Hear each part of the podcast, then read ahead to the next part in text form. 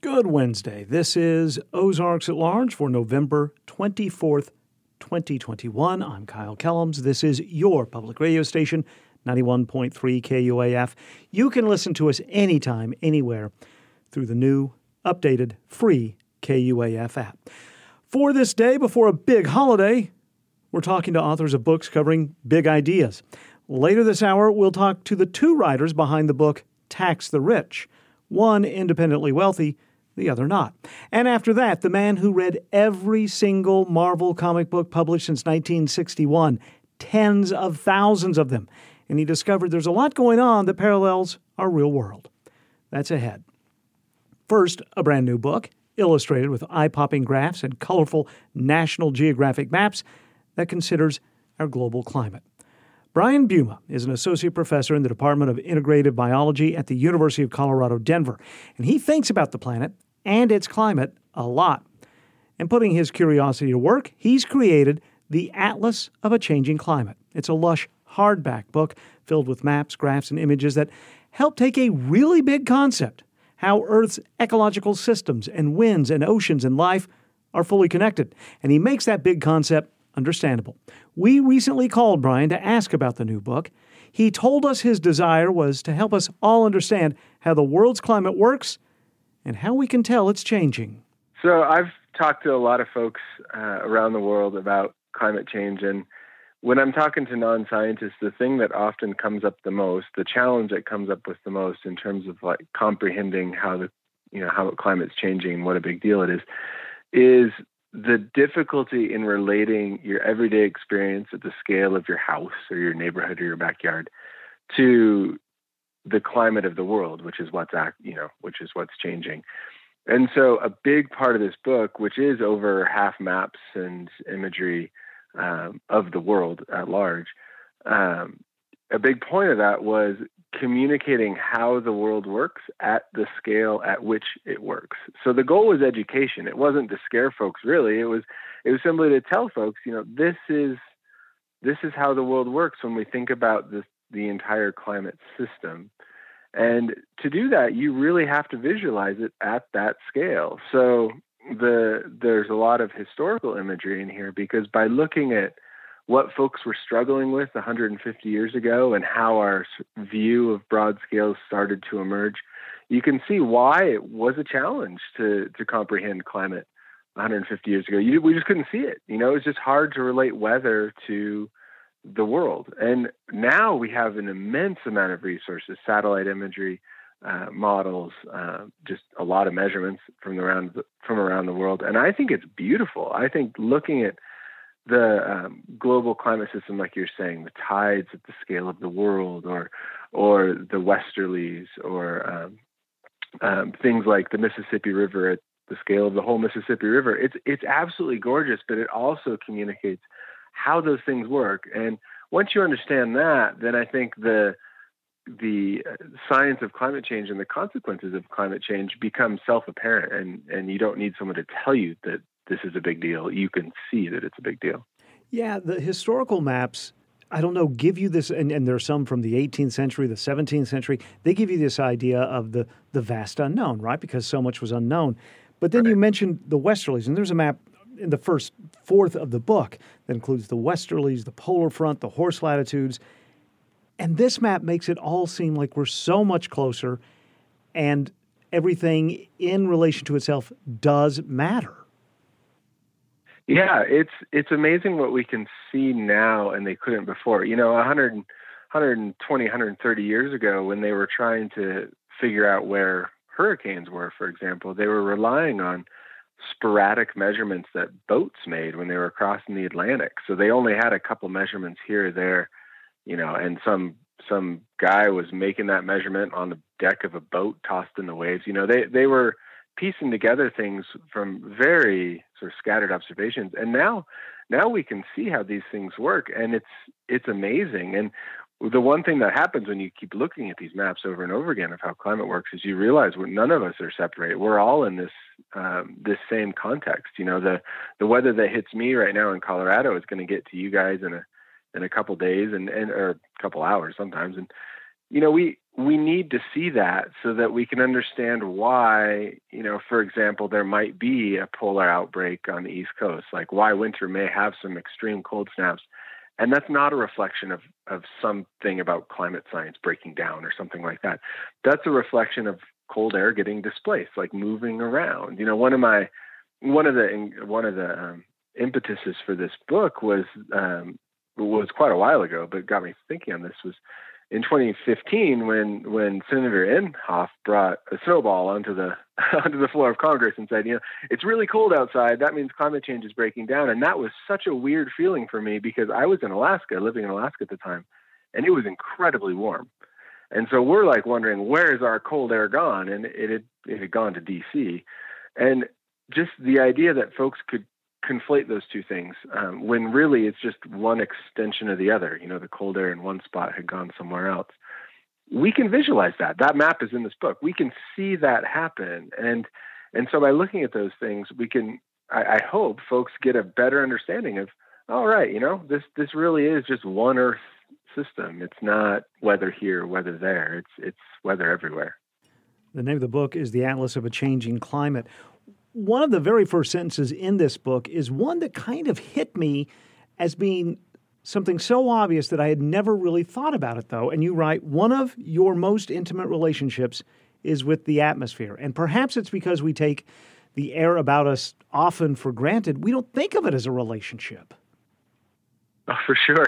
Yeah. And, and, uh, you know, I, I get it. I mean, people have busy lives. You just sort of don't see these things happening in the background. But, but it's there. You know, it's there every day, and and sometimes I think maybe that's that's why it's hard to see climate change is because when you think about these slowly warming averages of temperature, well, you're sort of immersed in it all the time. But it's something we need to think about. It's something we need to be aware of. Like, where does your air come from? You know, what makes it warm? What makes it cold? You know, we're we're living in it, and so we need to start you know thinking more consciously about what we're doing to it you know it's a it's a global pool you know and we're all swimming in it so we better think about what we're putting into that water or air in this case. One of my favorite chapters is about cities and and often i think when we think of environment or climate we we picture forests or maybe deserts or the ocean. But you make this point that cities which have grown in 1800 there were three cities urban areas that had 1 million or more people by 2010, there were nearly 450. And one thing you point out is that not just what's happening in the cities, but what it takes to keep those cities going and the flow of, of produce and food and other items to and from the city. Yeah, the cities chapter resonates with a lot of people, and I'm glad it's I'm glad it's interesting. I I don't see. I think it's um, it, it, behooves us to think about cities not as separate, or the urban system and humans not as separate from the rest of the world, but just as one more component of it. That it's a common uh, mistake folks think is that somehow we're we're removed, you know, from the world around us because we can get around hot days with air conditioning or cold days with heat.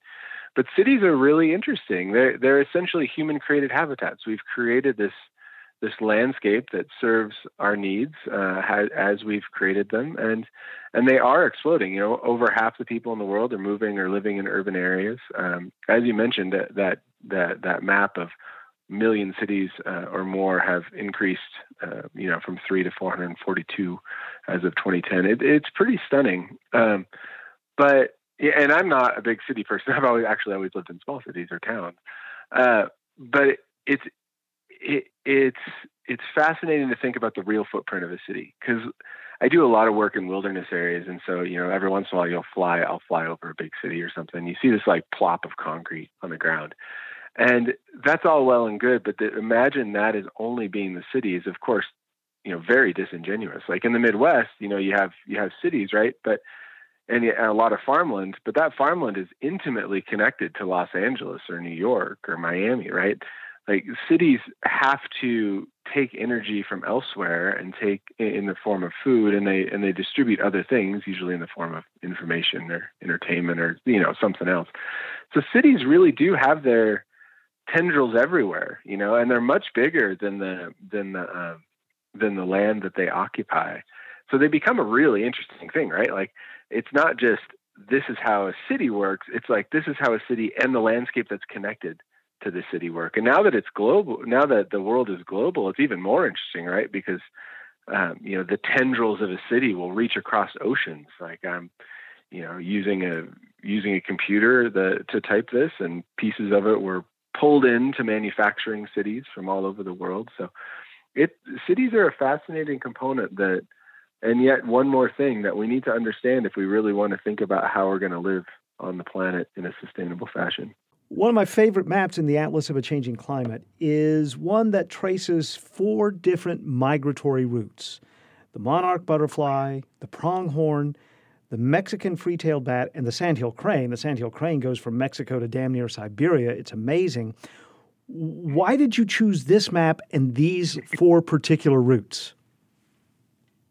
Uh, well, these maps. So these maps actually came from a variety of sources. Right. Some of these were um, from a lot of them are from National Geographic, and then many are from data visualization specialists, and some of them were commissioned for uh, specifically for this book. Um, in, in, the case of that map, which is uh, originally from National Geographic, the the point is showing how um, how how animals essentially, or some animals, migratory animals, move around to take advantage of seasonality on the planet. Like they're not migrating just for the fun of it. In some ways, they're migrating to keep a consistent, um, consistent uh, set of conditions around them. You know, some of these things, like you're talking about uh, sandhill cranes and, and many birds. If you think about it, they never experience winter. You know, they which is a f- bizarre thing to think about, but these birds essentially have an endless summer as they move around or an endless spring. They're sort of chasing those sorts of conditions. It's a, it's kind of a lot like what we do. We we we pull stuff in to keep our cities sort of comfortable. We pull in, you know, food from Chile all the time, or you know, in the winter, or we you know, or from the southern hemisphere. So it's it's kind of similar. So so choosing these animals um, was and it was uh, a way of showing that a lot of things do this. There's the free-tailed bat, you know. There's so there's a flying mammal. There's the butterfly. There's the pronghorn, and, and a crane. So we have we have very different organisms, but they're all trying to live with variability. And these animals get around it by or get around the difficulties of a variable climate by moving. Um, we tend to get around it by pulling stuff to us. Um, but it's the same idea. It's, it's just a very animal sort of thing to do. Um, so I thought they were wonderful examples, and it's an absolutely beautiful map. It really is. Um, two things that really stuck with me from this book. One, beetles. Beetles of all kinds really are sort of, I don't know, we can learn a lot about ourselves, our planet, and how it's changing by what beetles are doing and doing to other uh, you know, living organisms. So beetles, and then number two, just sea rise and what that will cost in human experience and in in real money. So let's take beetles yeah. first. They're fascinating creatures that that are really sort of a, a harbinger of how the climate is changing. Yeah, certainly. So beetles are interesting as well because uh, for folks who have taken trips uh, to the mountains out west or to like uh, British Columbia in Canada, you've seen a lot of dead trees. Um, there are uh, outbreaks constantly going on these days, and they're they're a very interesting story because they're not they're not invasive. They're a native species. It's an example of a historical dynamic which has gone on for thousands of years, which is now getting upended in um, surprising ways uh, by climate change. So these beetles uh, typically get by by uh, essentially attacking dead and dying trees. Um, they can they raise their young uh, while they lay their eggs inside the bark of dead and dying trees, and they target dead and dying trees because those can't fight back as well. Um, the way a tree fights back is it essentially pushes the beetle out with sap, uh, and so um, only a tree that's sort of on its last legs is really is really a target because it won't be able to push the beetle out. It doesn't have enough sap flow. But if it, the temperatures get warm enough, these beetles start reproducing like crazy, uh, potentially more than once in a given year, and the populations explode. And all of a sudden, we've got 10,000 beetles attacking trees. And it doesn't matter how healthy this tree is, it cannot tolerate 10,000 little holes. And so all of a sudden the population is big enough that green trees, like healthy trees, are a target. And that's what happened over the past couple decades in Colorado, Wyoming, Washington, British Columbia, uh, and elsewhere in in the mountains. We have po- beetle populations so large that all of a sudden healthy trees, which didn't really used to ever be on the menu, are. And so we have it is essentially a natural system gone haywire. So I, it is a great example of of what climate change can do uh, to something that's just been sort of chugging along a natural sort of dynamic for a long time, where the beetles really benefit from the warmer temperatures, the trees suffer, and as a result, the beetles go nuts. Um, and to to sea level, that was one of the more interesting chapters to write because it's it's something that a lot of that, that makes the news from time to time, of course, but it really is this sort of ponderous thing which is happening in the background. It's this slow, inevitable thing that happens slow enough that it's below our radar a lot of the times. Um, you know, it's it's a time scale. We're talking about decades, a um, couple inches, you know, every decade or an inch every decade. It doesn't sound like much, but it's such a it's like a it's like a gigantic battleship. We're not going to turn it around real quick. And so, if you look around the world, you can pull out cities uh, where there are millions of people exposed in any city, in any given city, and trillions of assets exposed in any given city. Miami is the poster child, of course, uh, in the United States.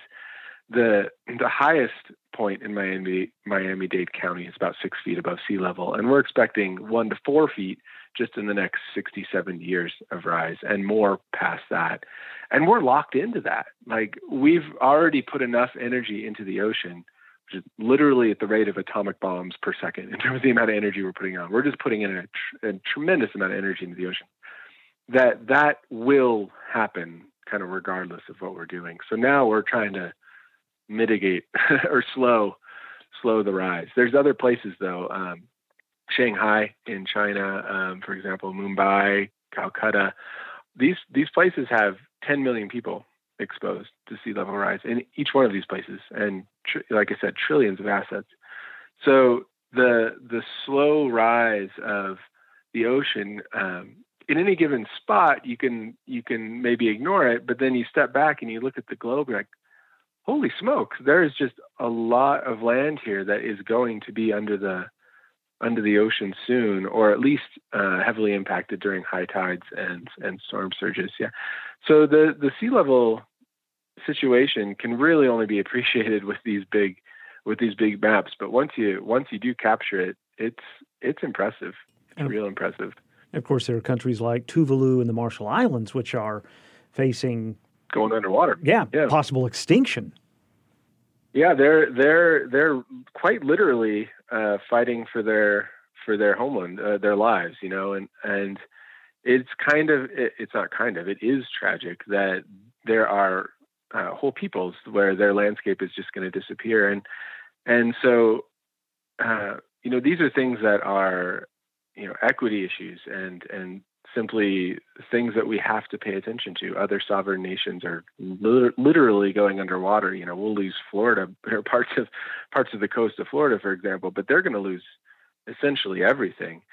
Um, and that's actually one of the one of the sadder cases near the end of the text. Um, and again, the, the point of this book is not really to be alarmist; it's to explain how things work and let people draw their own conclusions. But you inevitably have to talk about consequences. And the first like known ex- or the first extinction we can confidently say was climate change and climate change only um, actually is a result of sea level rise um, and i should step back and say there's lots of animals that have have we're, we have a very high rate of extinction right now but being scientists are generally very conservative people in the sense of you don't want to claim something that hasn't happened. And so anytime there's an extinction, often it's like, well, it was deforestation and climate change, or it was this and climate change.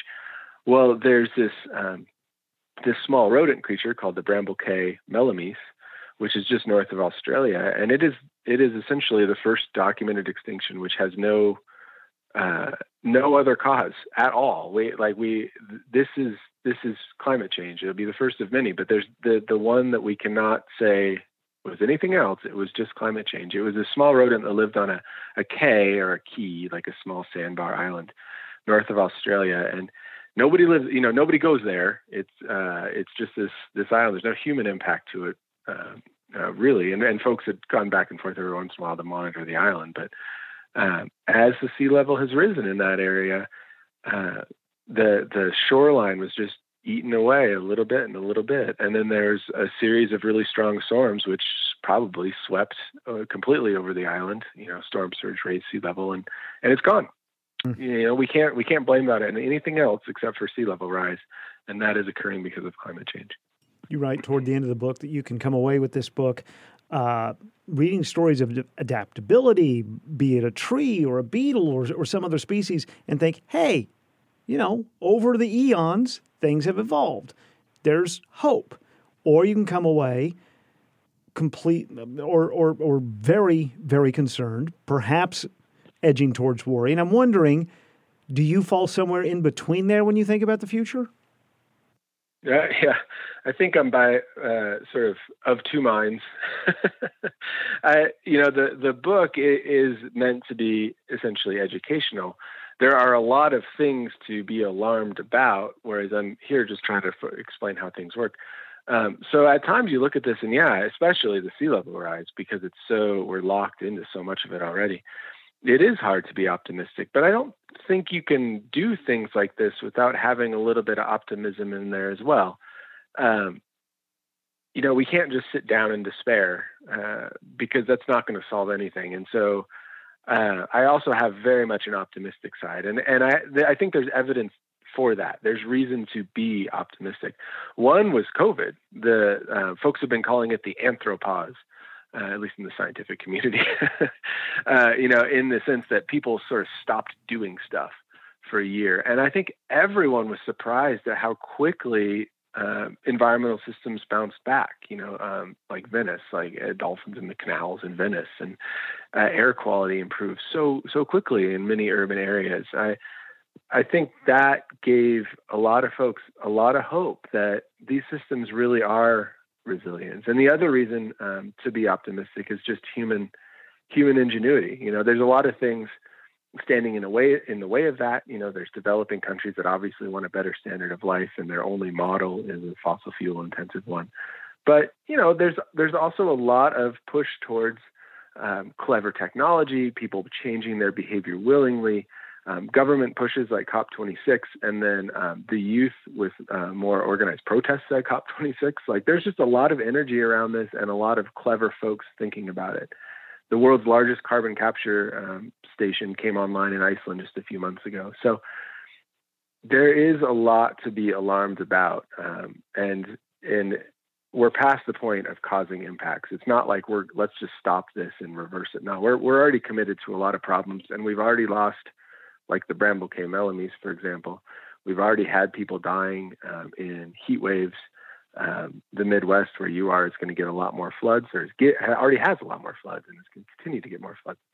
So there's a lot to be alarmed about, and um, unfortunately, we've already lost a lot of stuff. We've passed many points of no return. You know, we're on a spectrum of impacts, but there's a lot of reason to be optimistic that we will turn some things around as well because people do care and and I honestly think that once people start to understand how this stuff works it'll become more real to them and um, they can, you know, act appropriately. Brian Buma's new book is The Atlas of a Changing Climate. It's published by Timber Press. We talked with him earlier this fall.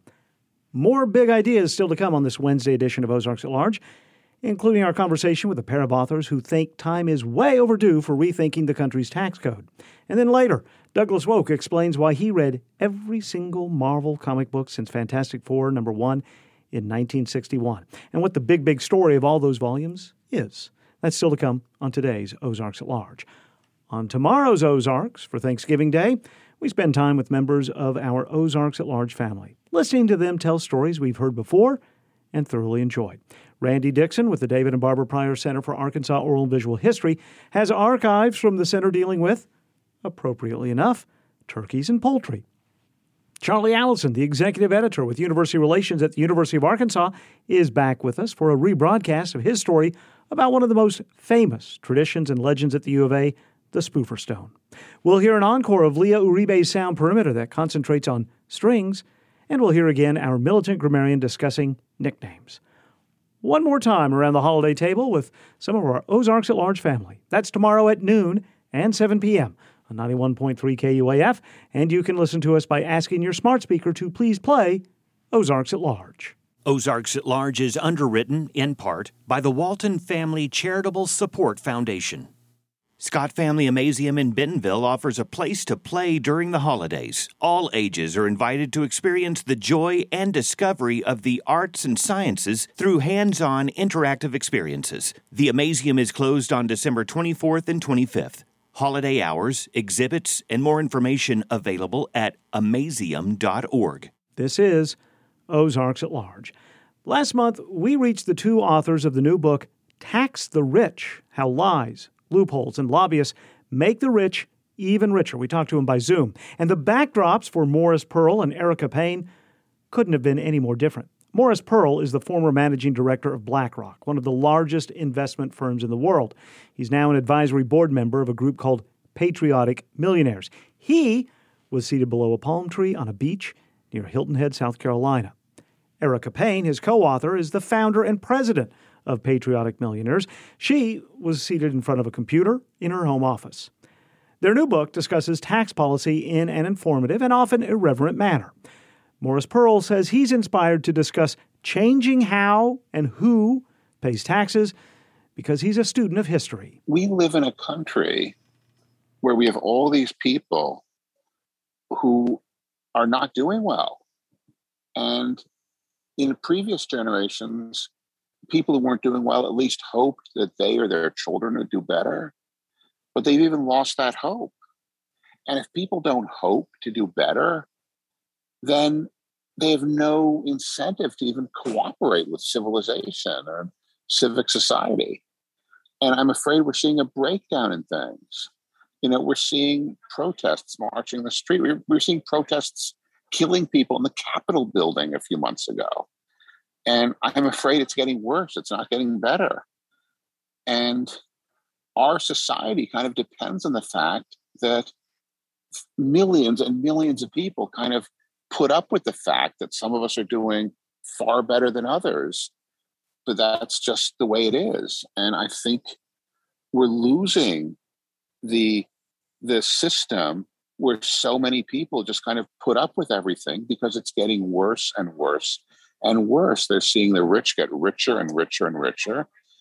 And they're seeing not only themselves and their families falling behind, but they're seeing no hope of even their children or grandchildren ever catching up. And I'm afraid we're looking at the possibility of a breakdown in society, like happened in other countries in the past. You know, when I was a teenager in South Africa, you know, as I said, that did not end well for the rich people. Erica, you write that you never thought you, as a young young person, you didn't think you'd write about tax policy, but one of the keys to easing some of what Morris Pearl just talked about would be tax policy. Um, I think most people would roll their eyes when they hear those that phrase tax policy, but you and your writing partner make it incredibly interesting in this book. What developed your interest in in tax policy and and distribution of wealth? here's the thing I don't even know. I just have a very low tolerance for nonsense. Um, I could use a different word for it, but I won't because we're on the air. But I mean, I actually I went to Wharton Business School, right? And so I'm I'm in and amongst from a peer point of view, some of the folks who are now, you know, high highfalutin private equity people. And I just cannot stand the lies that perpetuate year after year after year and have invaded our public policy. And this is not a matter of being punitive or taxing rich people. As we sit here today, I am a salaried employee. I use my time to make money to support my family. Morris sits around on the beach. No offense to you, Mr. Chairman. Morris sits around on the beach and doesn't do anything and clicks a button now and then and sells some stock. And God bless him. I'm glad he has as much money as he has. We'd love everybody to have that much money. But there is no logical reason whatsoever why Morris should pay half the tax rate that I pay. So I don't even care about, eh, eh, you know, at this point, I'm not even trying to say raise taxes on rich people. I'm just trying to say, just at least make them pay what all the rest of us are paying. And so it's not just that the wealthy have so much and that they that the inequality in this country has reached like completely unsustainable levels. Our society is falling apart because we are at 100 year highs of inequality and we have a tax code that guarantees that we will become more unequal more quickly over time. And so I'm interested in tax policy because I can't stand lying people and they're driving public policy. And I can't stand people making excuses for why they should get special treatment because they shouldn't you know private the carried interest loophole is the prime example of just like a whole bunch of private equity people making up a bunch of nonsense so that lawmakers will be scared enough that they treat them with kid gloves. I mean we're not having a debate right now about taxing the rich. The democratic party is debating whether or not it is going to tax its donors period. All right let's take the uh, second l in the uh, second part of the book's title, Loopholes. What are what is an example or a couple of examples of loopholes that you would like to see closed or eliminated that could help change things? How about just the idea that investors who make long-term capital gains pay lower tax rates than people who work for a living? That's the most obvious thing that underlies the Buffett rule that President Obama talked about a dozen years ago. I'll give you another one right now. So, say Morris buys some stock worth a million dollars and he sells it several years and it gets to be worth like $10 million and he sells it. Okay. He's going to pay a capital gains tax on that $9 million of gain. The $1 million basis, it goes to 10 million. He's going to pay taxes on the 9 million. If the day before he sells it, he dies and leaves it to his kid, his kid will inherit that asset at a new basis of $10 million. If the kid then holds it until it's worth $11 million, he will pay taxes on the $1 million of gain. The $9 million that it gained during Morris's lifetime before he passed and passed it on to his kid, that entire thing is knocked out. And so we want that's what's called the stepped up basis. So the basis of the stock is stepped up on transfer. Okay. We want to eliminate the stepped up basis with some sort of reasonable carve out for family farms, but you've got a bunch of previous politicians, Democratic politicians, Heidi Heitkamp, a former senator going around insisting to her colleagues that they should not eliminate the stepped up basis. It is if you don't want to live in an aristocracy, you need to eliminate the stepped up in basis, period. You have to eliminate that loophole. But clearly, the people who are making tax policy want to live in an aristocracy, and there are enough bought and paid for former politicians going in there and talking to their colleagues. Max Baucus, Heidi Heitkamp, you know, Blanche Lincoln you know, they are in here arguing with their former colleagues about why they should not. Again, it's not even taxing the rich, it's taxing the donors. Maybe we should change the phrase tax the donors to politicians. Save America. So that's why somebody like um, at the um, when Sam Walton created Walmart, he paid income tax on all the salary he earned but nobody, not he, not his children, not his grandchildren, ever paid any taxes on the tens of billions of dollars of value they created in that business. And this is all going along while a regular person walks into work 40 hours a week, 50 weeks a year, and they walk out with less money than a person who invests for a living and sells some stock. If I make $100,000 in a year working full time and Morris makes $100,000 clicking a button on an E Trade account. I pay $9,000 more annually in taxes than he does for the pleasure of working. That is insane. No wonder people all over America are ticked off, you know? And then you see people like Jeff Bezos sucking money out of Amazon employees. There's a reason he thanked his Amazon employees when he sent himself up to space in a spaceship, you know, because he sucked the lifeblood out of them they still paid higher taxes than he pays. He doesn't pay any taxes because he just looks at his assets. He borrows against his assets. So he doesn't even have any income. So the guy goes and builds himself a rocket ship and thanks the little people behind who he exploited for years in building his company. I mean, it's no wonder people are are furious. I'm afraid to ask this question, but I but I want to hear the answers from each of you. Are you optimistic about the future? I'm a lot more optimistic now than I was a few years ago when we started this process. This was a these were crazy ideas taxing the rich, you know, five or ten years ago. Now, in this past election, we had, you know, a number of presidential candidates running on this. The president of the United States is backing some of these things. The chairman of the Senate Finance Committee is backing these ideas. We haven't reached the end yet. And, you know, there's reason that the goal is in doubt, certainly. But yeah, I feel optimistic about America. I really do. All right. Morris on the beach at Hilton Head Island feels optimistic. Erica in your office? I do not feel optimistic. I feel incredibly frustrated and incredibly just I, I can't believe that that we cannot do the very most obvious thing to rescue this amazing country of ours. We have created a dynamic that is going to guarantee the decline of this country. And our current lawmakers are so controlled by moneyed interests that they are not going to fix it. And that is heartbreaking to me. Erica Payne and Morris Pearl are the co authors of the new book, Tax the Rich How Lies, Loopholes, and Lobbyists Make the Rich Even Richer. The book is published by The New Press. We talked with them via Zoom last month. We're spending today's hour talking with authors who've written about big ideas like rethinking the tax code. Douglas Wolk spent years finding every panel of Marvel comic books since 1961 to read one of the longest and still growing pieces of fiction ever created, the Marvel Universe. Why he did it, how he did it, and what he learned still to come on today's edition of Ozarks at Large. You can spend any part of your day with classical music provided by KUAF. KUAF2 is our HD channel that's devoted 24 7 to classical music. It's available for free on your HD radio, whether your HD radio is in your car or in your home. It's also available through our free updated KUAF app for iPhone and iPad, through our free live streams available at KUAF.com, and by asking your smart speaker to please play KUAF2. And if you're in the mood for jazz, there's KUAF 3 providing jazz throughout the day, all day.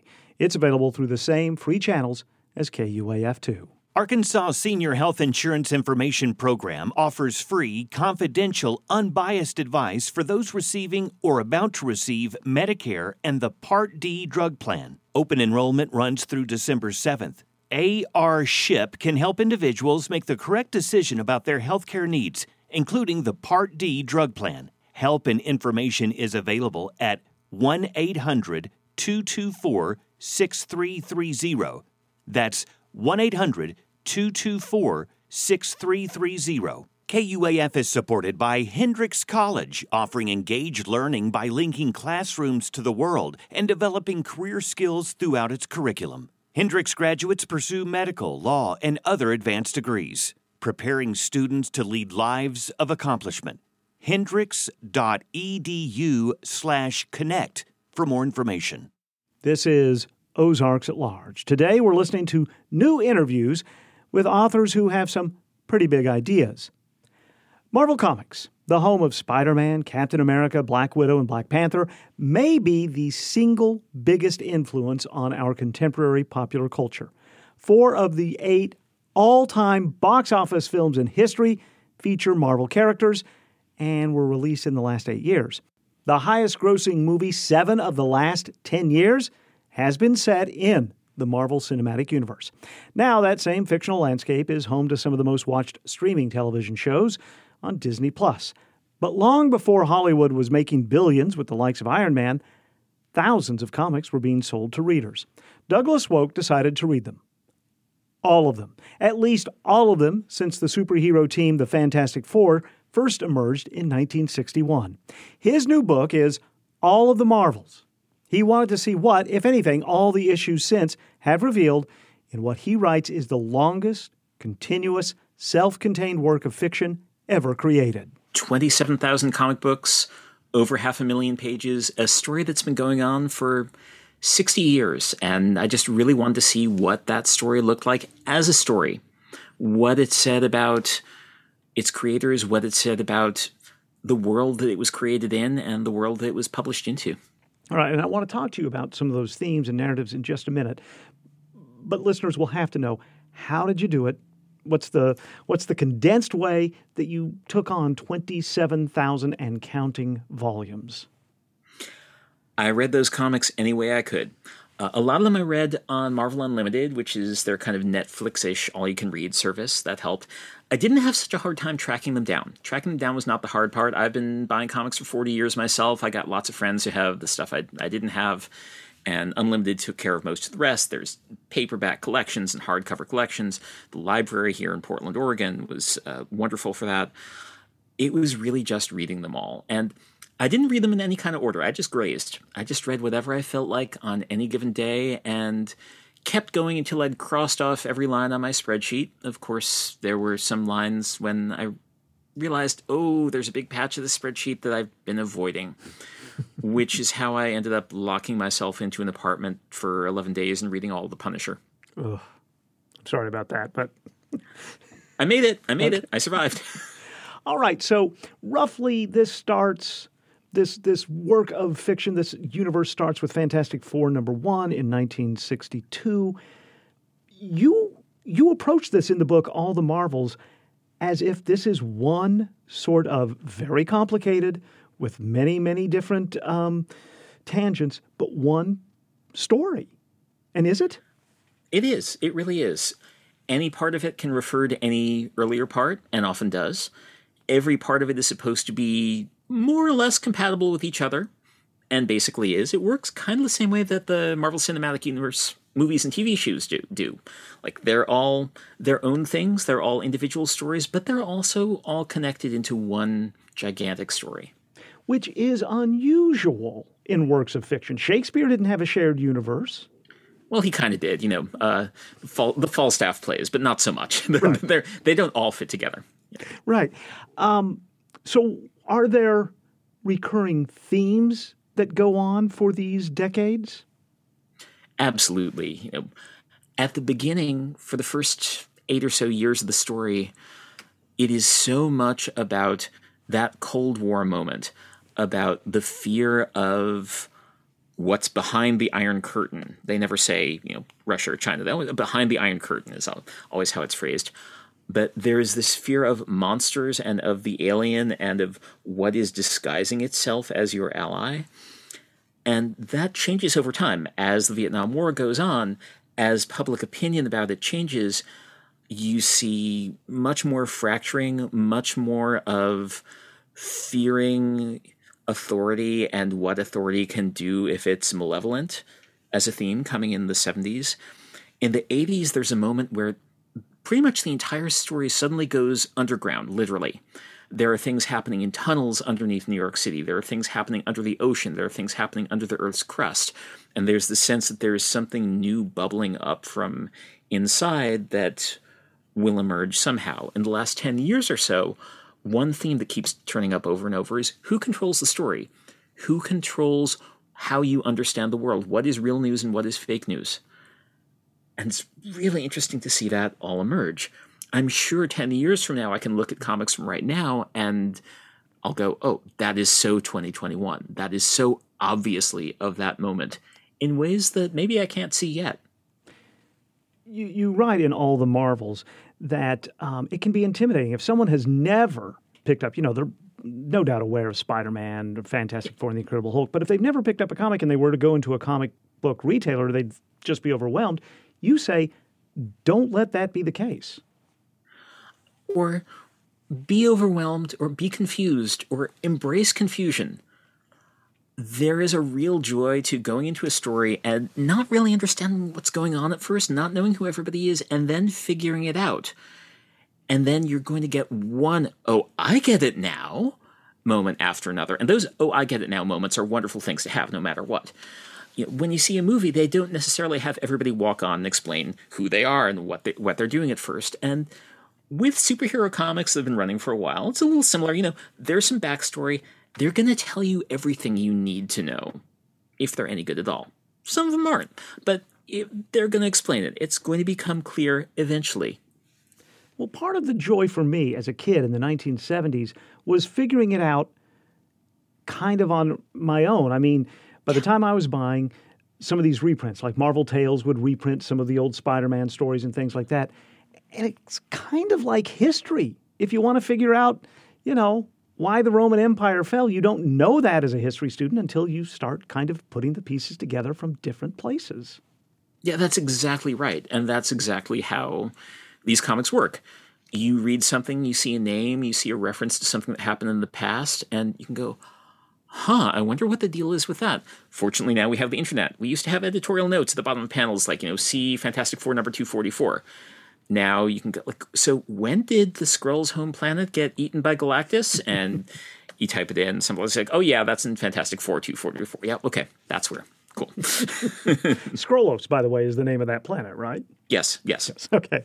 Um, we have to talk about comic books and representation because early they were all written, produced almost exclusively by white men. The characters mm-hmm. were almost, most of the protagonists were white men.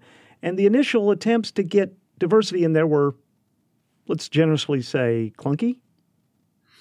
They could be clunky they're sometimes pretty far-sighted. They're sometimes pretty far ahead of their time, and then sometimes they're not. Uh, there's there's some stuff that is a little cringy now, but what's fascinating is that almost always the creators of these comics were trying to do right and they were listening to their readers they were listening to their audiences there's a whole chapter in the book about master of kung fu which is the comic where Shang-Chi first appeared back in you know, the early 70s, 1973, 83, that period. And the letters column of Master of Kung Fu is fascinating because it's people writing in to say, this is remarkable. I really like this, but also, why are the Asian characters being colored bright yellow? What's up with that? Can you not? And you've got the writers and editors and artists of the comic printing these letters in the comics and responding to them and listening to them and paying attention. And they do try to do better gradually. It takes a while, but it happens. Eventually, you start seeing more people who are not middle aged white dudes making comics, and more of that happens. You see more characters who are better represented and better shown coming into the characters. You've got Chris Claremont writing X Men from the 70s onward, famously saying at every possible editorial you know, conference, Is there any reason this character can't be a woman? That was his classic line. And now, you know, there's the current Ms. Marvel, is amazing. Kamala Khan, she's a teenage Pakistani American Muslim girl growing up in Jersey City, trying to find her way in the world, trying to figure out like how she can do good in the world and she's wonderful. And there's going to be a TV show about her real soon. I'm glad you mentioned Shang-Chi because you write in the book that as you were going to press, you were about to put in, well, this is sort of a, an obscure character that there's no way he'll ever be, uh, you know, given the spotlight like Iron Man. Lo and behold, as you and I talk, Shang-Chi is number one for the entire year at the box office. I love that. I am so happy to be surprised about that with all of the Marvels, 27,000 volumes, these are characters that interact with each other. The events shape other events, but over the course of a few decades, you have to kind of, you know, rewind and not do overs, but close, right? Yeah. There, there are things that repeat themselves. Notably, especially, you know, any title that is popular is going to get reused. Any situation that catches on is going to reappear in some form later down the line. Spider Man, bless him. The Spider Man story is a coming of age story. It is how is this teenage boy who has lost everything and you know has lost his father and then his father figure, how is he going to be able to grow up? And that's a story, like a coming of age story, is a story that has an end. And the Spider Man story can't end because it's a popular thing and it has to go on forever. So his story kind of becomes the itsy bitsy spider. You know, he only climbs up so high, and then something happens, and he's knocked back down to the beginning and has to go through it all again. And this happens over and over and over. And that's not a deliberate storytelling decision. That's not a deliberate pattern that was imposed on it by the people writing and drawing the stories. But it's one that, like, when you look at 60 years worth of Spider Man stories, it's there. It's really there. And later on, later creators catch on to that too. And there are ways around that, like Miles Morales. You might have seen in the Into the Spider Verse movie. What if Spider Man didn't have to be Peter Parker at all? What if it didn't have to be that particular person? You can have a totally different Spider Man story that is a coming of age story. we're seeing that now. You write about March 1965. Now, this is when lightning kind of is captured in a bottle. The Marvel staff, they're beginning, there are a number of titles now, they're catching on, uh, but it's still a small staff. And because it's a small staff, they do something in that month that really kind of reverberates until today. What was that? It's a really interesting moment. It's that particular moment is mostly the artist and plotter Jack Kirby's doing with the writer editor Stan Lee and a few other people, Wally Wood, the artist. But what's going on is that the superhero comics are talking to each other. Events happen in each of them that have consequences in the other one. So you know, there is a new lineup of the Avengers, and while that is going on, you know, Thor, uh, like Thor's girlfriend, has been kidnapped, and there's a kid who's trying to get in touch with the Avengers, but he can't reach them because they're having a meeting about their new lineup. And then he tries to reach the Fantastic Four, but he can't reach them because they have been left for dead by you know, an attack at sea in their comic the month before. And then he sees Daredevil swinging by and tries to get his attention, but he can't get his attention because Daredevil is busy with something that was going on in the new issue of his comic. And you don't have to read more than one of these comics. If you read any one of them, fine, it's a story on its own. And if you do read more than one of them, you see how the pieces kind of click together, just like the movies and TV shows work now. That it was all not just one place where, you know, you might see Iron Man show up in the Spider Man story, but where things happened and they had consequences from one part of the story to another. Douglas, thank you so much for your time and thanks for the book. Thank you so much. It's a real pleasure, Kyle. Douglas Wolk is the author of the new book, All of the Marvels, published by Penguin Press. He talked with us by Zoom last month. We have more about books later this week on Ozarks at Large. On an all new show Friday, Pastor Clint Schnekloth, the lead pastor at Good Shepherd Lutheran Church in Fayetteville, is back with another book recommendation. This time it's a new book that digs deep into the fiction, philosophy, and more of J.R.R. Tolkien. And actor Max Greenfield, you may know him from the sitcoms New Girl in the Neighborhood, talks to us about his new book aimed at young, reluctant readers. It's called I Don't Want to Read This Book. Those conversations and more on a brand new edition of Ozarks at Large, Friday at noon and 7 on KUAF. It's time for the annual KUAF and Friends Holiday Giveaway, your chance to win a gift from one of many generous KUAF underwriters. Participants include Park Lane Family Dental, Fossil Cove Brewing Company, Romance Diamond Company Jewelers, and more. Winners announced on Friday, December 10th during the noon edition of Ozarks at Large. Details and registration available at KUAF.com. This is 91.3 KUAF, Fayetteville, Fort Smith, Rogers, and Springdale. 91.3 KUAF a listener supported service of the School of Journalism and Strategic Media at the University of Arkansas, and Ozarks at Large is a production of KUAF produced inside the Carver Center for Public Radio in downtown Fayetteville. Our show today produced inside the Harold and Blanchcock News Studio by Timothy Dennis. Our theme is titled The First Hurrah. It is written and performed by Daryl Sean. You can still find Daryl often performing live through his Facebook and Instagram feeds. Some days he even takes your requests. We'll be back tomorrow, Thanksgiving Day, with another edition of Ozarks at Large at noon and 7. Back with a brand new show Friday at noon and 7. From the Anthony and Susan Hoy News Studio, I'm Kyle Kellums. Thanks for being with us.